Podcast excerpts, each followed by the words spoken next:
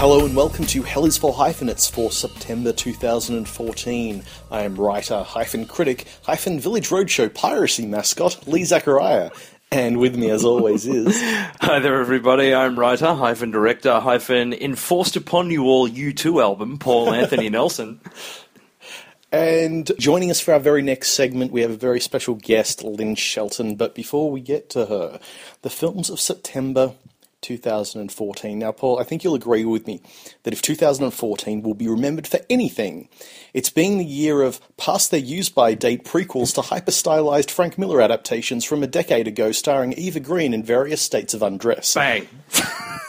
It's it's a weird genre. There are literally hundreds of films. Okay, there are two. One of them is called Hundreds something. That's true. Um, now, hot on the heels of 300 Rise of an Empire, Sin City, A Dame to Kill For. Oh no. The same year. It's so it's such a weird double. It really is. And they should go both go back to the funny pages. There's a time and a place for everything, isn't there? And that time was clearly 10 years ago. Yeah. Yeah. I'm starting to think that sadly, because I was once a devotee of Robert Rodriguez's entire career, but I'm starting to think that maybe Robert Rodriguez's best time was 10 years ago. Nothing about this film feels remotely relevant. Um, but in the way, and I, I, I'm a huge fan of the original Sin City, and I realise that with you know Frank Miller's writing, a lot of it can be termed, you know, it can be seen as as misogynistic and mm. reductive and sort of you know fascist or whatever. But this film really revels in it in a way that the first Sin City didn't. Like the first Sin City, I just remember the first Sin City being a lot cooler. Like mm. this is so uh, so passe and so wildly misogynistic and so just endlessly cartoonishly violent. I, I can't remember the last time I had violence fatigue in a film. Yeah. I felt like a 60 year old. I felt like sitting there going, well, they, I just wish they'd stop killing each other. Like, why, why does this keep going? Yeah. How many heads and hands can you see hacked off? Like, I just found it really, really dreary and tedious. There are a handful of things I liked about it if pressed, but I, I can think of something I liked about it. yeah. I think the story that they wrote specifically for this one, Hmm. the Joseph Gordon-Levitt one, I think that you know it had its failings, but as a, as a story, as a narrative, I thought it was really interesting. Yeah, I think I was less interested in the narrative, more interested in Joseph Gordon-Levitt. I loved his performance, um, as I often do. But it was the film wasn't a complete write-off. Uh, Yeah, it was that- just very close to one. Yeah, oh, oh, yeah. Like, I, I mean, I couldn't think of a movie in which Josh Brolin didn't work for me until I saw this. Yeah. like, he's really ordinary in this. It's like screw up your face and ah. and that whole story. I mean, I mean, bless Eva Green. She commits herself, and she's really good, but. Uh, that whole story is so problematic. Like, it's just really, really not great. And the whole Jessica Alba goes to Bruce Willis thing, um, just tedious. Um, but yeah, the, uh, the Joseph Gordon-Levitt story is by far the best thing about the film. Um, you know, I, and there there are there are sort of half a dozen Gonzo shots that look kind of interesting, but the rest of it just looks really, really poor. Like just poor visual and and editing choices, and the kind of things that Rodriguez would have been all over 10, 15 years ago. I, I feel like his films feel uh, where they used to feel in, unbridled enthusiasm. I feel now they're now very cynical. I just feel like cynical, empty, ham-fisted jokes, and I, I don't know. He's going through the- motions. He's got the Spy Kids thing. He's got Machete. He's got Sin City. He's got his TV shows. You know, he, it's just it's this OCD sequelizing uh, rather than creating something new. Look, I, I also love the first Sin City. I wonder if that was to do with the time it came out. No one was doing anything like that at the time, and uh, I'm I'm almost afraid to revisit it because this one's put such a bad taste in my mouth. Like I'm. Because we, we felt the first one was a very knowing, postmodern, mm. ultra sexy, ultraviolet take on the conventions of film noir, and now I'm really worried that we were being overly kind to it and ascribing an, an intelligence that might not have been there. I think that is a little bit of a fear, but then I think of things like the first film just had this weirdness to it. There was like the whole character of Yellow Bastard. Of, it was so bizarre and so kind of out of the box. And you know, Willis uh, Willis's performance seemed to fit the whole noir thing, and his voice sounded great. It sounded like a great noir hero. And Yeah. you know, Mickey Rourke's character is introduced in that film was this you know great sort of you know lovable crazy lug, and and you know you had the Elijah Wood being genuinely creepy, Yeah. and like there was so much more going for the first film, and the girls of Old Town, led by uh, Rosario Dawson, seem to have much more agency in the first film than they do in this, and uh, I just I don't know, I just yeah no, I think this film is just genuinely bad. Yeah, I I would have to agree with you, and and yet it's his best film since Shorts, in my opinion. Because man, he's made some shockers. I like wa- the first machete. I'll stand by the first machete, but that's about it. Fair enough. I want to cast your mind back to the very optimistic year of 2012 when uh, we discussed the films of Wong Kar Wai on this show, and uh, I looked up his next film, The Grandmaster, and said, "I think we're going to get this by Christmas." That's what it says. end of the year, end of 2012. Yeah. it's now. Um, you know, midway, just past midway, Three quarters of three the way. three quarters of the way through be kind. through uh, 2014, and we've finally got the Grandmaster. We've finally seen it. The premise of what if Wong Kar Wai directed a kung fu movie is a very tantalizing one. It was almost worth the wait, and I only say that because two and three quarter years is a hell of a long time to wait. I adored this film. I, I, it absolutely. It, it, restored Wong Kar Wai to his position as cinema's prime sensualist. Okay, yeah. the way he deals in moments and emotions and just it, it it's melodrama on an epic almost metaphysical scale um, and it just looks so gorgeous and every, it gives everything this kind of weight that you just want to swim in it also thought the fight scenes were kick ass pardon the pun but just really a really um, beautiful tactile and you know uh, uh, film. And and yeah uh, the the bruising fight scenes I love the um, I mean I love Tony Leung in everything. Yeah. so you know he's he's terrific.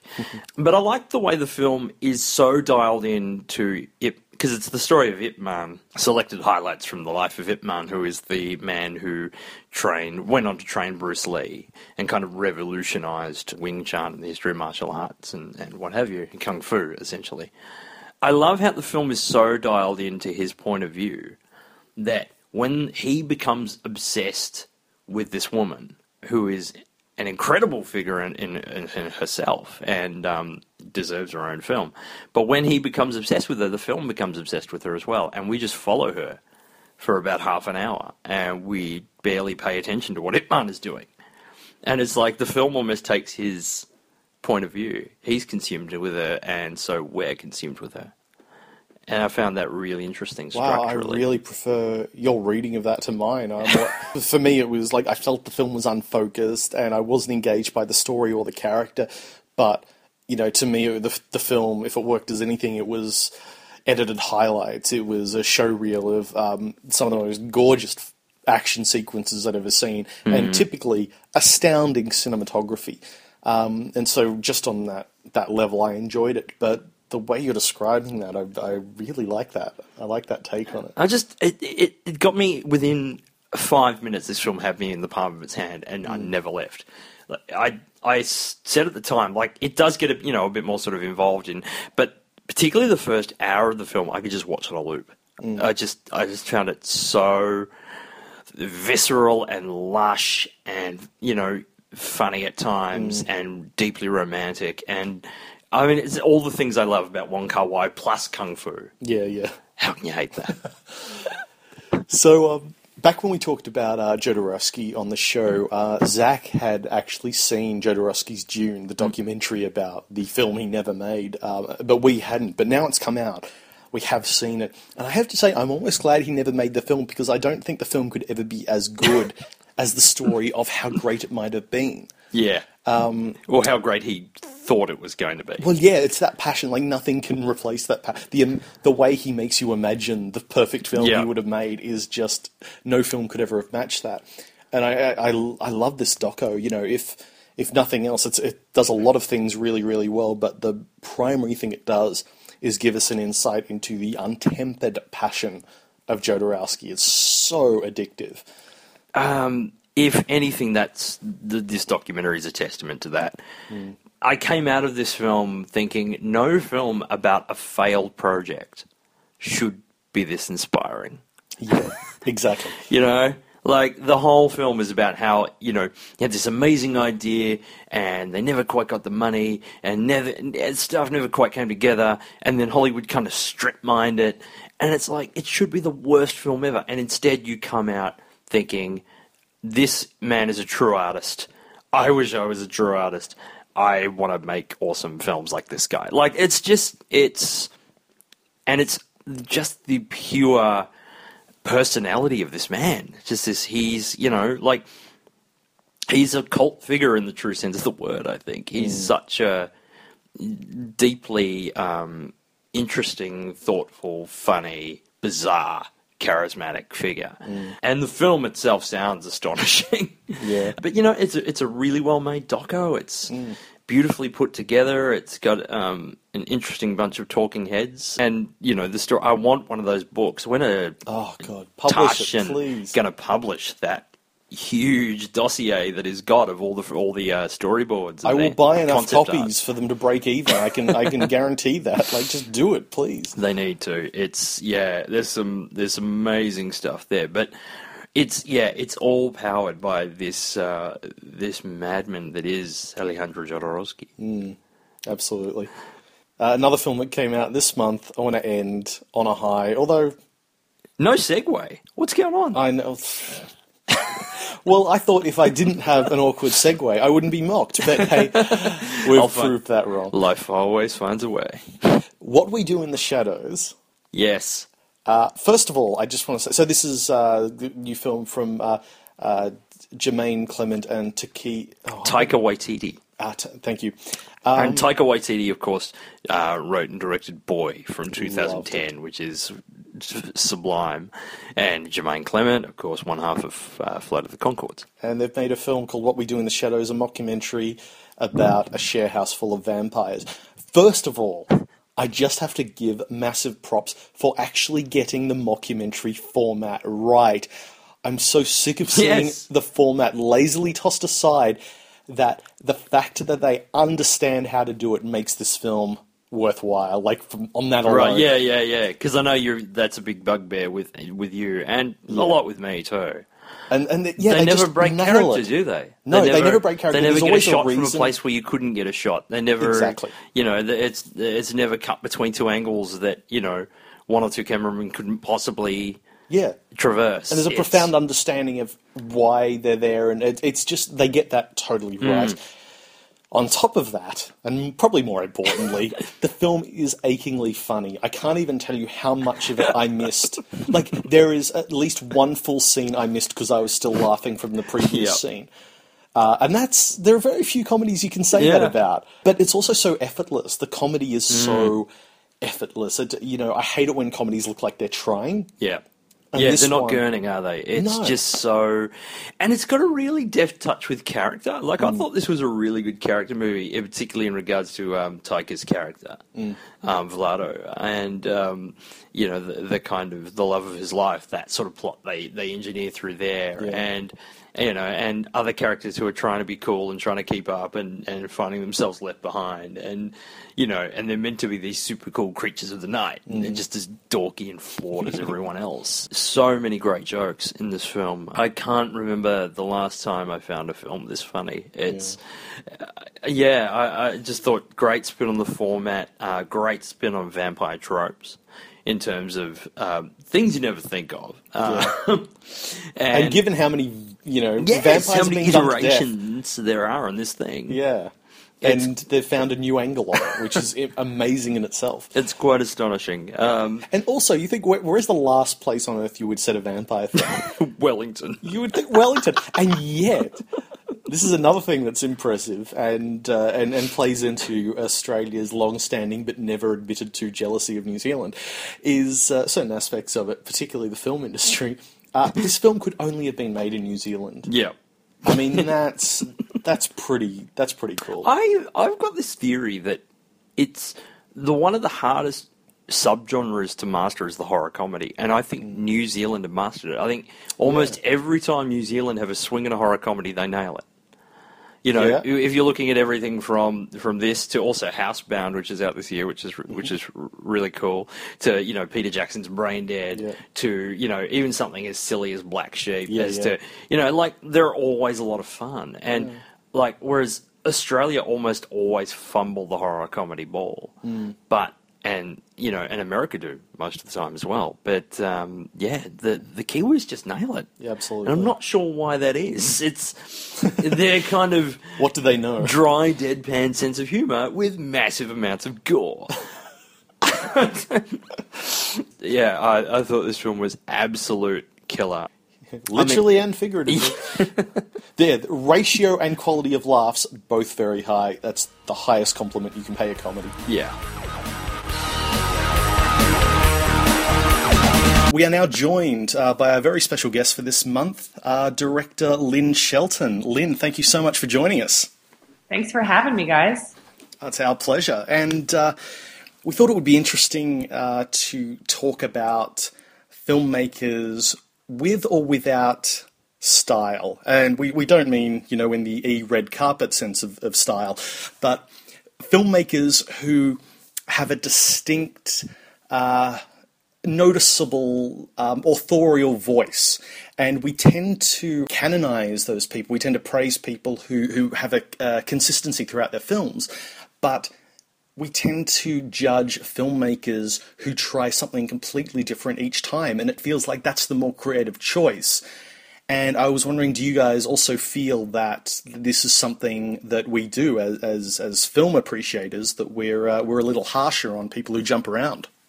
I think that that's a that's a fair assessment. I mean, your assessment is fair of what happens, but it's an unfair practice mm, that absolutely. Know, I absolutely think that directors who are more chameleon-like um, are given short shrift, and and I agree that there is something.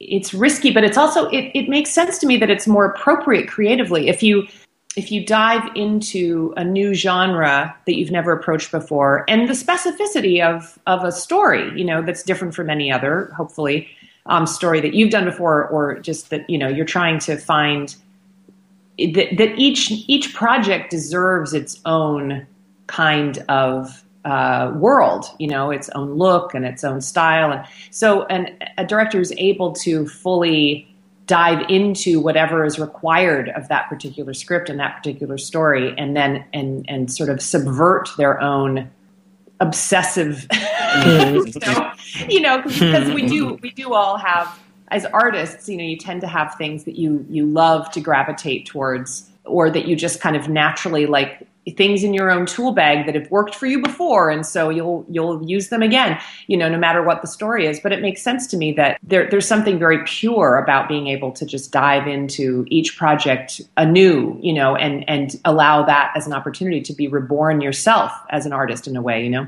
I absolutely agree. Um, but from i guess the critical standpoint um, we've all become so obsessed with the quote unquote auteur theory that anybody with a with a wildly divergent style from film to film, somebody that, as you say, hits kind of creative reset each and every time, is sort of seen as like a journeyman, as kind of like there's no thematic voice from one film to another. And it's quite disparaging because, as you say, those obsessions are there. You know, you, you just have to dig a little deeper. It's not as in your face. You'll usually find, if you do look more closely, that there are there are things that um, that connect. I mean, one example. I mean, I don't know if you would agree with me, but I feel like Sidney Lumet might be a good example oh, of someone mm. who really does.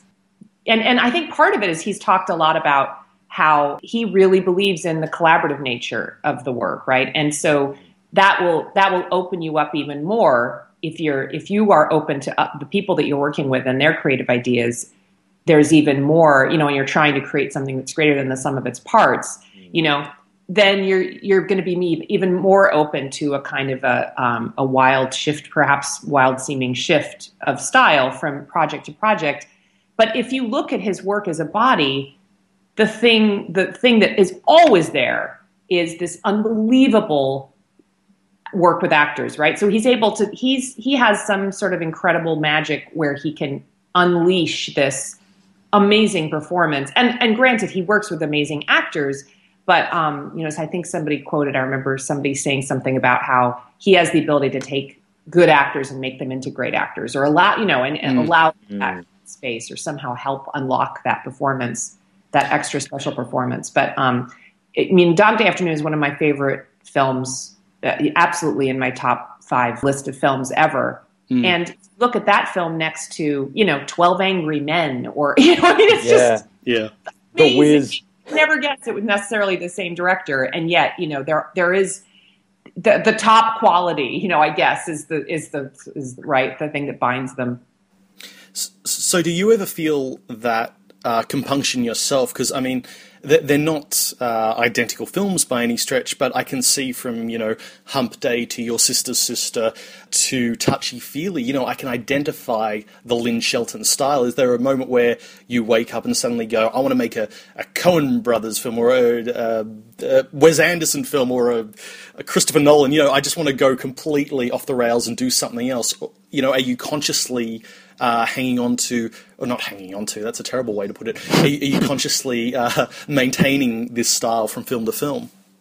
You know, I think, I do think about, I wonder what people will perceive. I mean, for me, I go into a project and really, like, for instance, I've worked with the same, a lot of the same collaborators, specifically uh, I mean, the one through line I think in all my films has been um, Benjamin Kasulke, my director of photography, and and we will um, we have this little ritual where, where we'll talk usually via email at first and then and then you know sort of build on it and share our lists. After we have a script we'll talk about ideas of, of other people or other films that might be an interesting you know um, reference or, you know and we start sort of building a vocabulary. And it's different for every film. It's not like like we use the same films. Like for instance mm. my very first feature was when we started this ritual and the two we ended up with uh, as reference points for us were Lynne Ramsay and Ozu.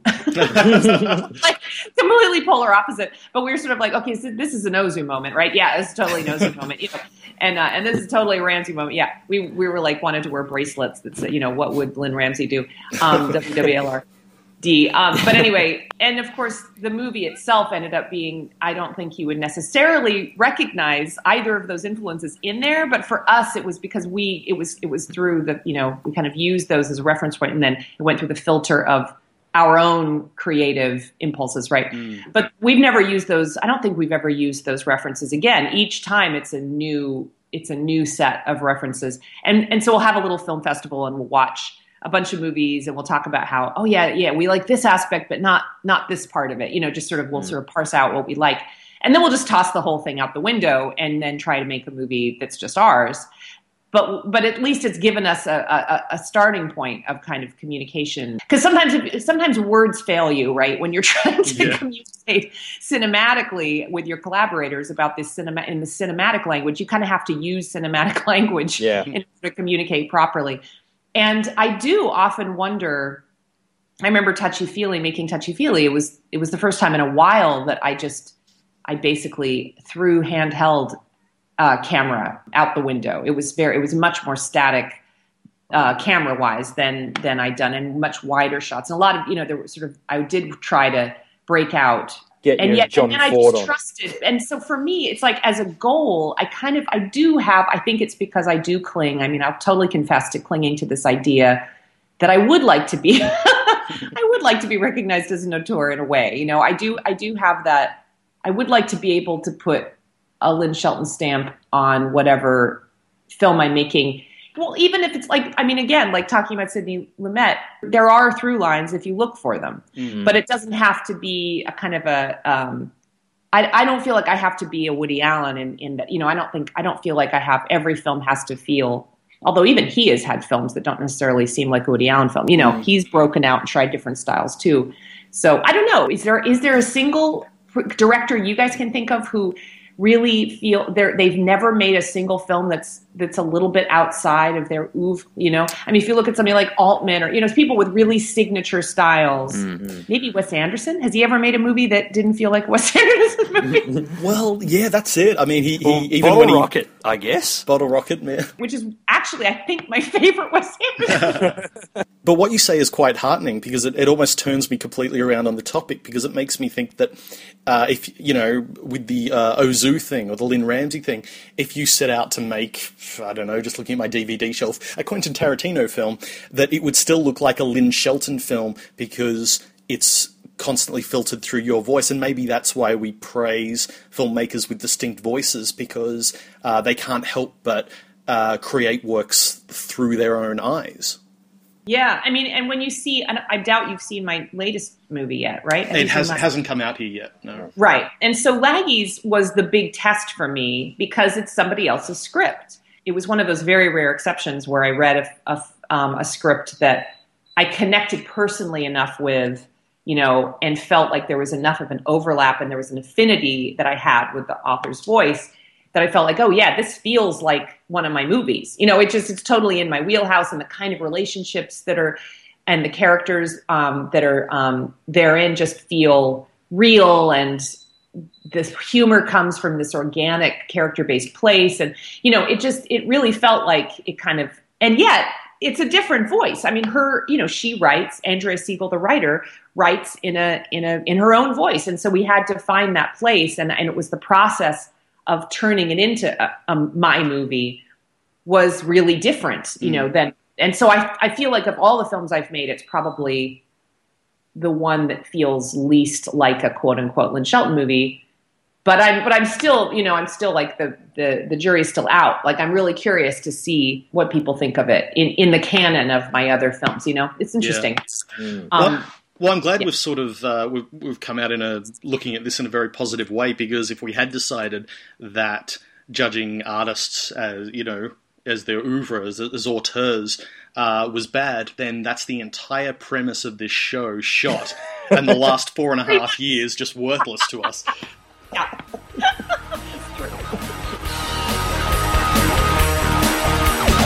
All right, Lynn, please tell us whom have you picked for your Hell is for Hyphenates Filmmaker of the Month? I have chosen Claire Denis. Excellent. And what and what made you uh, choose her? Well, I have a really I have a very personal fondness for her mm-hmm. and and a sense of um, enormous gratitude. My little Claire Denis story is that I saw her first film, Chocolat, which came out in '88 or '89, I think, um, and it made it made a real impact on me at the time, and and then you know years went by, years and years went by. I think about 15 years went by, I was uh, I lived in New York. I started I, when I saw her first film. I was actually still an actor, a theater actor, and then quickly thereafter, soon after, I saw I, I turned into went to um, sort of turned my artistic addiction over to photography, and ended up in graduate school in New York City. Um, at the School of Visual Arts and got an, a degree in photography, but actually started making experimental films there and was also an editor. It was sort of my marketable skill was editing and spent a few years in New York teaching and editing, and then moved and making these little small personal experimental films where I did everything on my own, you know, by myself, and was sort of developing my own aesthetics. Um, just doing a, a, little exploration of what what you know sort of thrummed with me aesthetically speaking, and then moved back to Seattle where I was raised um, at the end of the of the last century, and um, and as I and, and got the opportunity to edit other people's feature films, um, narrative films. I hadn't really done that in New York, and because it's a smaller filmmaking community, I just suddenly started finding myself direct, you know, editing editing features and, and narrative shorts, and started to realize that I really wanted to direct uh, uh, this kind of work, which hadn't I hadn't really felt the confidence before or or quite the desire or what would I say. You know, it had taken a long time for me to get to that point. But I didn't have any idea how to do it, you know, because I I had gone, I'd not gone to film school. I'd gone to school, art school, you know, and was approaching film um, as a solo artist. Mm. And I didn't know how to work with a crew. I didn't, I didn't know anything about that world really, except, you know, I, I came at it, I'd come at it from the post side. So I knew about cinematic storytelling through editing, but not on the production side. So I had a lot to figure out and the money and all that stuff. I was like, I don't know how I'm going to do it, but I would, I would like to. Um, but I also didn't know if it would it was really too pie in the sky. I was in my mid 30s at this point, and I was like, it's maybe it's just too late for me, you know, because most filmmakers start out, you know, especially indie filmmakers, they start out really young. Well, all the filmmakers.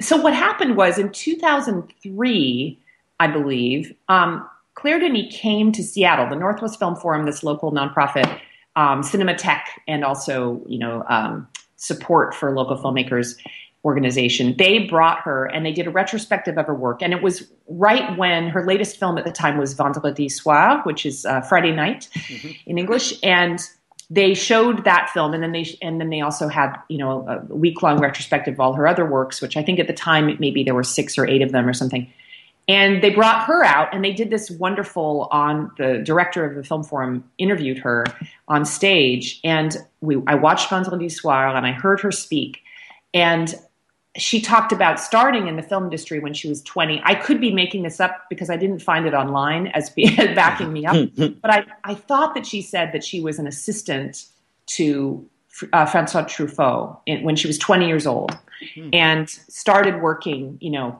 um, in, in film then.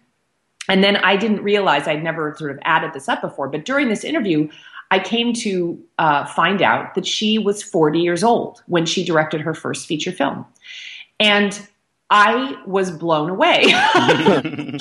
it did two things. She did two things for me. One was she fulfill, she made me realize I could be a woman and and a filmmaker. I could be 40 and start, you know, you could start a whole career as a filmmaker um, at that late date. And um, Vendredi Soir in particular was very inspiring to me because I'd never written a script and I was terrified of dialogue. I really wanted it to be, I'm all about naturalism and I knew that I wanted to believe that these words, whatever words were, you know, coming out of the mouths of the actors, you believed that they were real, what real people would say, you know, and how it would feel real. And what was so great about Vendredi Soir was, and many of her works actually, there's hardly any dialogue. She mm. tells the story in the most cinematically pure way um, so emotionally resonant. She gets so much communication across, and with with just the you know hardly any dialogue at all, especially in that film. And I remember seeing that movie and thinking to myself, ah, well, I could do that. I could write a script like that. And it was so simple and pared down, and it was a single night, and it was just two characters, and it just it just seemed so so doable you know for me. I mean i really i connected with it so much as an artist. Like i felt like well that's like you know i don't know. I, I it was it was incredibly inspiring. And then finding out again in that same evening uh, the, the age she was i remember thinking to myself okay i have you know i have for three more years or four more years or whatever it was, you know, um, I think I was 37. So I think it was like, okay, I have three more years to make my first speech to start my career, you know. And sure enough, I was 39 when I got my bizarrely lucky opportunity to make my first feature. I was basically commissioned to write and direct a feature film. Wow. Insane, insanely lucky um, because there was this very short-lived, uh, beautiful, visionary nonprofit film studio that popped up in Seattle for this brief, you know, shining moment, and I was one of the um, one of the lucky directors who was offered this opportunity, and I, you know, to and I was like, I don't know. I don't know any crew. I don't know any, you know, I don't know about the. They were like, "Don't worry about any of that. We got it all covered." oh wow! think of the idea. So, and that was it. Like I, I made that first feature. I remember being on the set and just thinking, wow, I know I'm never going to make a piece of art alone again. I know that, you know, I, i am willing to, um, trade in my sort of con- control freak micromanaging ways, uh, trade that in for a truly beautiful, you know, collaborative, um, just liberating, exhilarating experience that is that is um, feature filmmaking. So she really um, was kind of this incredibly important inspiration point for me. Um, and looking at her work again, you know, I was able to revisit some of her films because it's been a few years since I've seen them, and it, I was actually really surprised and excited to see that we really do have. I felt I felt a real um, o- overlap. You know, there are certain things that certain things that keep us very distant. um, I, I, feel like you know, I it's really important. Humor is incredibly important to me, so I like to have a lot of humor in my movies. That she just d- doesn't give a shit about humor. you know, there are occasional laughs, but it really is. Uh, she's just very, you know, and and I feel like her films. She's just much more unflinching about the darkness of humanity and like mm. the, you know, I just, my God, oh, there's this grittiness and rawness and, you know, yeah, just really clear eyed unflinchingness that she, uh, this approach, you know, that she has that I feel like she's a braver filmmaker in a lot of ways or, or, you know, there's a, yeah, anyway, but but I do, but you know, like for instance, my ed- little things like my editor is constantly mocking me because I I love hands. I really love hands. I find them incredibly expressive. And when I have the camera, which I have, you know, I've held the camera in in a lot of my work.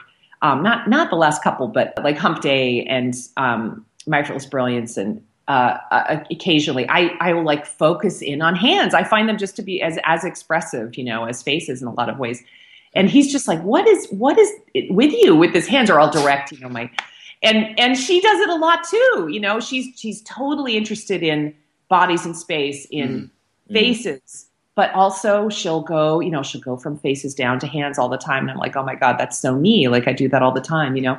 And then i know i just watched rewatched Ninette Boni e Boni which is i think possibly my favorite ever works. I just i really have a soft spot for it. And at the end of the movie so open ended. Like that movie ended, and my husband said, you know, well, what's going to happen? Do you think when you know when she goes back home to her brother? You know, and I was like, she's not going home. You know, and I mm. realized. I was like, that's the, oh my God, I love to do the same thing. You let the audience write their own ending. You know, I think, I just think that I love endings like that. So I felt a real affinity there too. So oh my god, I feel like I've talked straight for about ten minutes. No, that's that's, that's awesome. perfect. No, the uh, no, you're right about about the endings. I can certainly see the, the parallels there because I did feel, you know, your sister sister in particular ended at I, I think I said in my review ended at the exact right nanosecond, and uh, a lot of her um, a lot of Denis's work ends at just the perfect moment where there is this massive question mark, and that's that's ideal. Like, uh, what, what's the um, thirty-five shots of rum? Yes. Another question mark where you can either go, "Oh, it's such a happy ending," or "Oh my God, what a depressing ending," and it's, hmm. it's, it's it, it, it says more about you than it does the film. Completely, yeah, yeah, and I do. I get that all the time with your sister, sister, where some people get it like you did, and just and understand that we tortured over the exact right frame, you know, to find mm. the exact right frame on, on, which to end. And and a lot of people will say, "Oh my god, I love the movie so much. I really the ending pissed me off so bad. Like, why did you end it like that?" And I really want to just ask them, like, "How did you really like? How would you have ended that movie? You know, I mean, I, I just feel like why would you want to? I guess it's because people, you know, some people really want it to just be handed to them, like tied up with a bow and hand it to them, mm. um, and like a closed circle. And to me, I want to I want to give the sense that we're just dropping in on these people's lives for a little yeah. while. And then their their life will keep going. It's a river, you know, instead of it being the end of of a you know, I don't know. I just I really love that sense of of things moving on beyond beyond the edges of the of the narrative that you're presenting. Goes beyond that idea of cre- you know you're creating a construct, this film, this script, this story, where instead you're kind of like, well, this is a life that happened before we arrived and will continue after we leave, and it's it feels much more organic and much more truthful. Yes, and speaking of those qualities, I mean, my God, Denis just has them mm. in spades. There's such a beautiful. I had never seen white material and and so I was very happy to be given the opportunity to visit it a couple of days ago. And oh my lord what an amazing film. I was utterly gripped the entire time. And and uh and in the middle of the movie I, again I watched it with my husband and he said this is this film is terrifying. Yeah. It really is. and so much tension. But my god I mean I was just I was I've been talking about you know uh how important it is to allow, especially women, you know there's i mean i've been getting a lot of doing a lot of interviews about this film that i just directed laggies and and one of the things that drew me to the script was it's a female protagonist who actually is allowed to be flawed and to make mistakes and to be fumbling towards her, a sense of her own identity and to and to and to lie and to you know mm. be be human i mean to be flawed is to be human and to be layered right and have and have and and women are so often especially in hollywood they're forced into this box that I think comes from this fear of, you know, people really want women to be likable. And they think that that means, like when I say they, I mean whatever, the suits or the powers that be, they yeah. think that means that women have to be, you know, you have to smooth off all the rough edges and you have to make them not flawed. And you have, and they end up being these like cardboard cutout facsimiles of what a human being, you know, the sort of Hollywood facsimile of, of a real human being. Mm. And so um, it's the men who are allowed to be flawed and the men who are allowed to actually fuck up and sort of, you know, make mistakes and and be real, real human. And so it was it was so nice to see a woman be able to be in this in this role. And I think about it, Isabelle Huppert's uh, role in in White Material and how I've never seen a woman like her on screen. And she's fearless mm. and she is uh, obsessive and you admire her for her fearlessness and her and her just like she's so independent and completely self-sufficient and then you find out she's also like completely screwed up her son because she's just been like controlling and she's blind to how screwed up you know he is and mm-hmm. and then there's this unbelievable all these layers of i followed up white material with a revisit to chocolat yeah and it's just oh my god like the the emotional resonance of how she from scene to scene moment to moment she's she is traversing this unbelievably nuanced emotional landscape between the dynamics between the black africans and mm. the white europeans and their uh, you know, and this the examination of the of the intimacy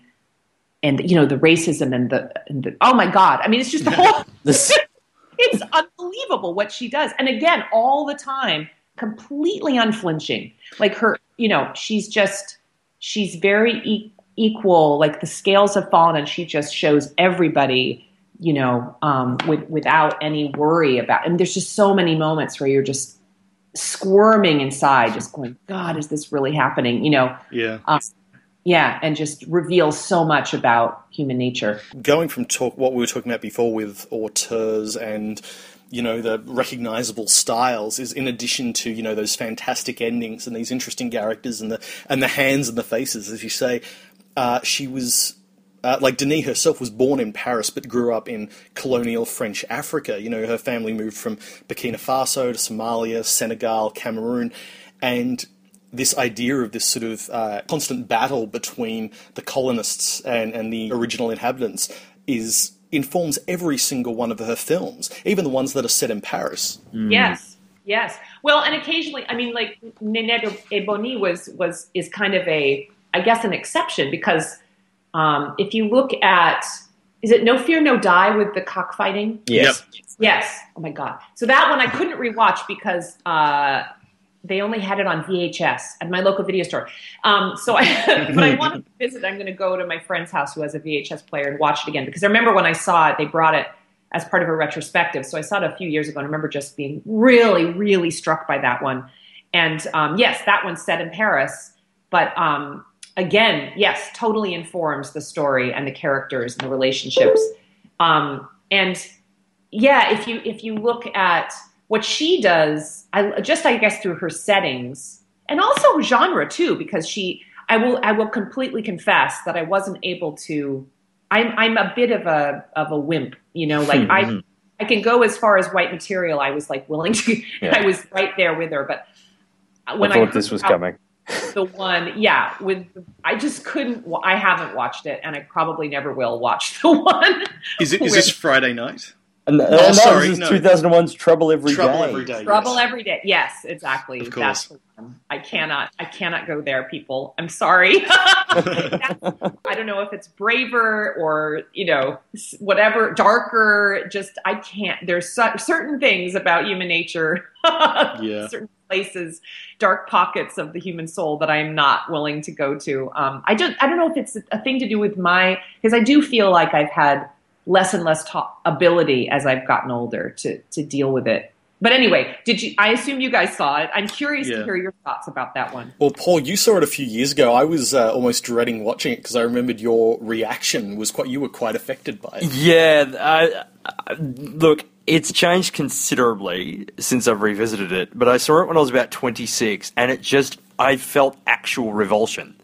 Um, and I'm, I love gory films. I, I love horror movies. I lo- I'm, I'm totally down for all of that sort of stuff.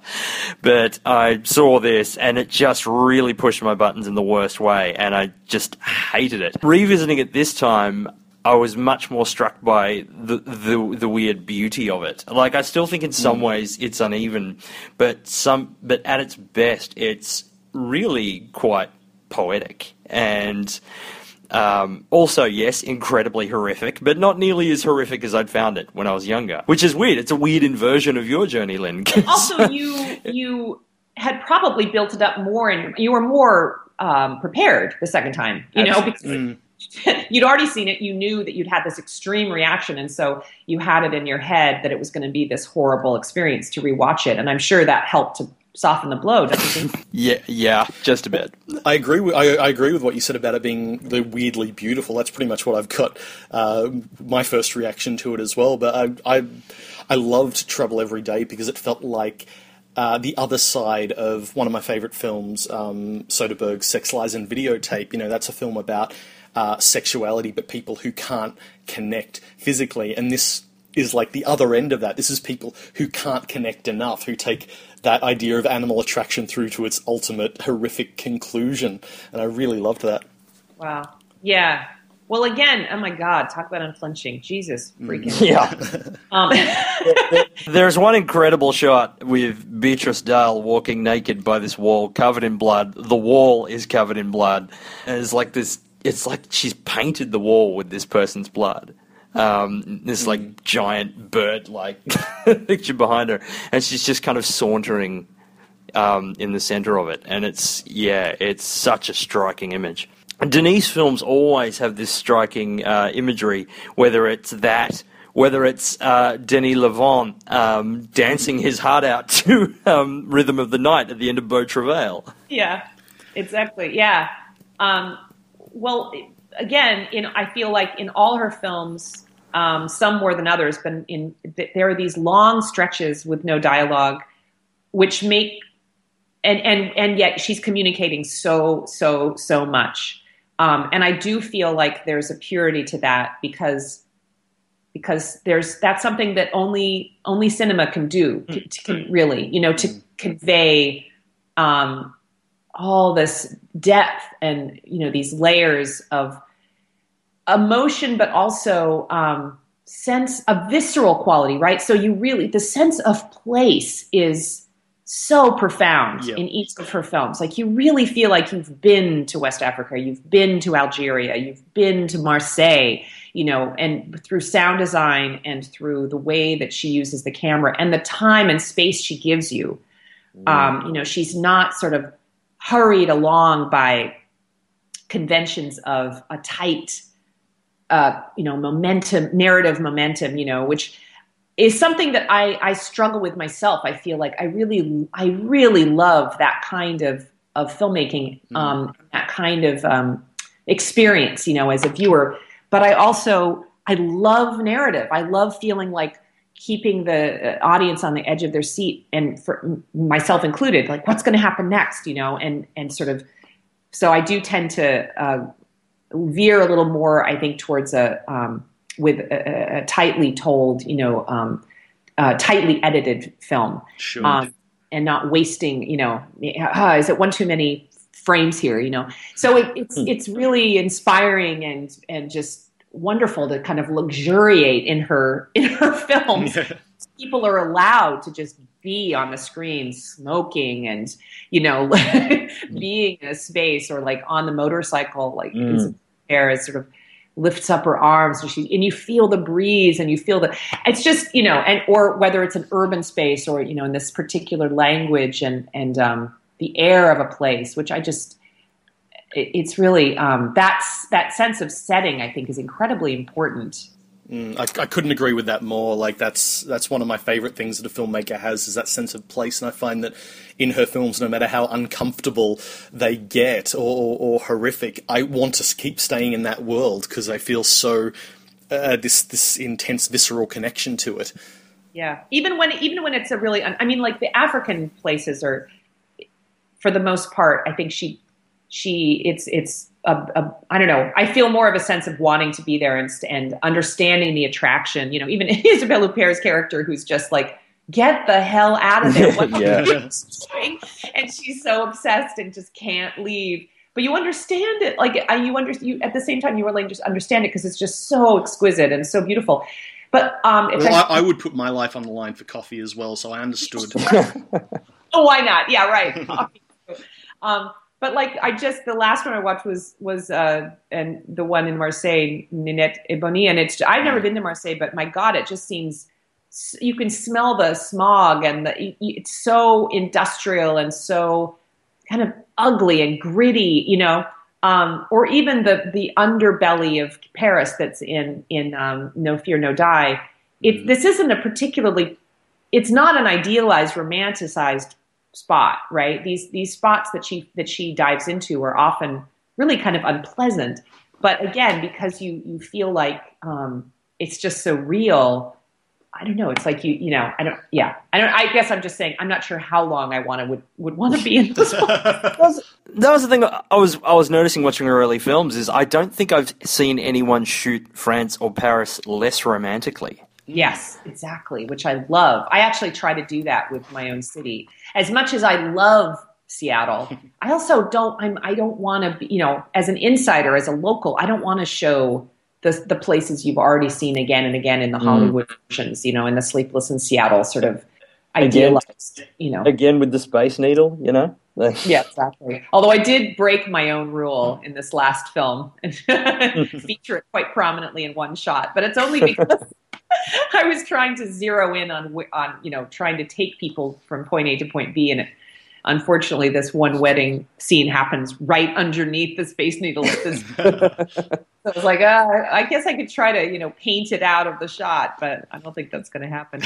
yeah. I find, uh, well, something else you have in common with Claire Denis is both being uh, inspired by Ozu because her influences are really interesting. Like 35 Shots of Rum was a combination of being inspired by Ozu's late spring and the relationship between her own mother and, and grandfather. And uh, Beau Travail was inspired by this. This is incredible. Not just her personal life of being a white French person in Africa, but also Herman Melville's 1888 novella Billy Budd, and it's also a semi-sequel to Godard's uh, Le Petit Soldat with M- Michael Subor playing the same character, and these incredibly disparate elements all come together to make what what I feel is her masterpiece. Yeah. Yes, I, many, many. I know many agree with you. For some reason, Beau Travail is the one that I can't quite. It's not my favorite of her films. I, I, I, feel more at a distance from it. I don't know. Hmm. I don't know why that is. Um, I guess I understand why people uh, love it so much, but it's for me just on that personal gut level. You know, I don't I don't connect to it in that same way. And maybe it's just because maybe it's purely because it's so male. Mm, yeah, sure. Which I which I love about her. You know, there's yeah. this um, uh, a lot of talking about. Is it called the Bechdel test? Yep. yep.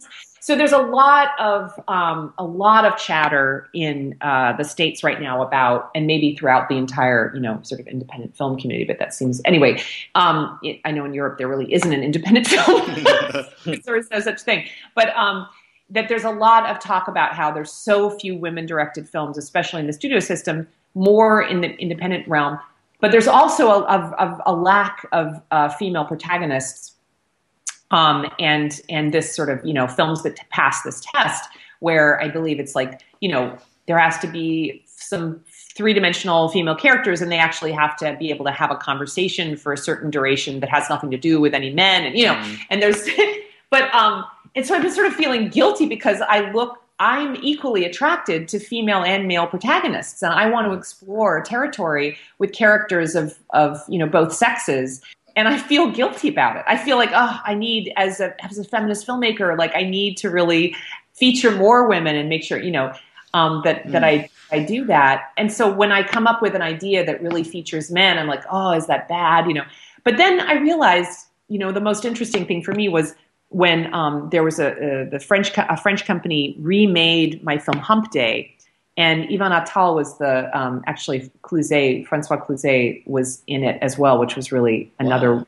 really bizarre overlap. When I saw re rewatched Chocolat, I was like, oh my god, I didn't realize he was. In um, and it was called Do Not Disturb, and it was never released in the states, unfortunately. But um, I got a chance to see it, and Ivan Attal was so beautiful um, in that he was a he reached out to me and said, "Ah, I'm taking your baby, and you're probably very nervous about what see it." You know, he's so sweet and communicative, and he said, "I'm you know very I'm really ch- staying faithful to your your movie, but I'm actually um, going to change a few things, and it's really because uh, it's the French version." You know, and so I need to do these things because it's a, for a French audience.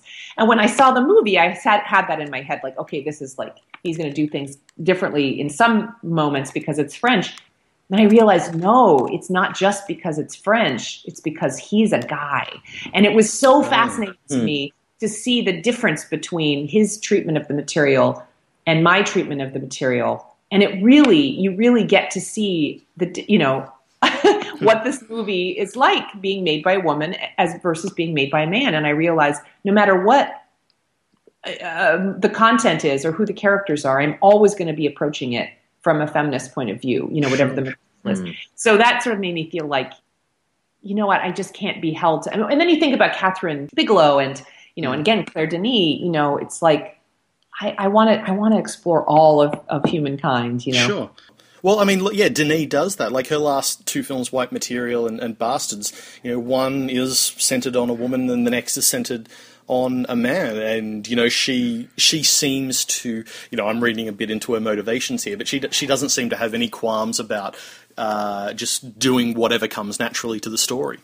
Exactly. And and has an equally keen eye and a keen sense for um, gen you know uh, whoever whatever the gender of the character is. Mm and she definitely explores, I think, male and female. Um, again, I mean, the not, not, to continually bring it back to my favorite of her films, Nénette et Boni, but it feels like you're in this teenage, this you know, pubescent space with this this boy, uh, brother and sister, but especially the brother, Grégoire Colin's um, character, is just so he's such a um, he's such a teenage boy. And with again unflinchingly so like to the point of just like oh my god he's so self-centered and he's so he's such a bastard and he's so obsessed sexually obsessed and obscene and yeah. but you know you feel like you're getting the whole picture of this kid. Like it's this is what it's like you know for not every boy but like you really really believe him you know? Um, and uh, and then one of the sexiest scenes ever of this, like, and hysterically funny too, where he's sort of like making love to this dough, this yes. dough. so awesome, unbelievable. I totally forgotten about that scene. Oh my god. Anyway, just so American Pie is a remake of uh, yes! Nénette et Boni. there you go. I think we've just worked out why Ninette Boni speaks the most to you, Lynn. It's probably the funniest of her films. Yeah. I think right. I think that's what it is. And I and I have to say the the shot of him holding the bunny rabbit and peeing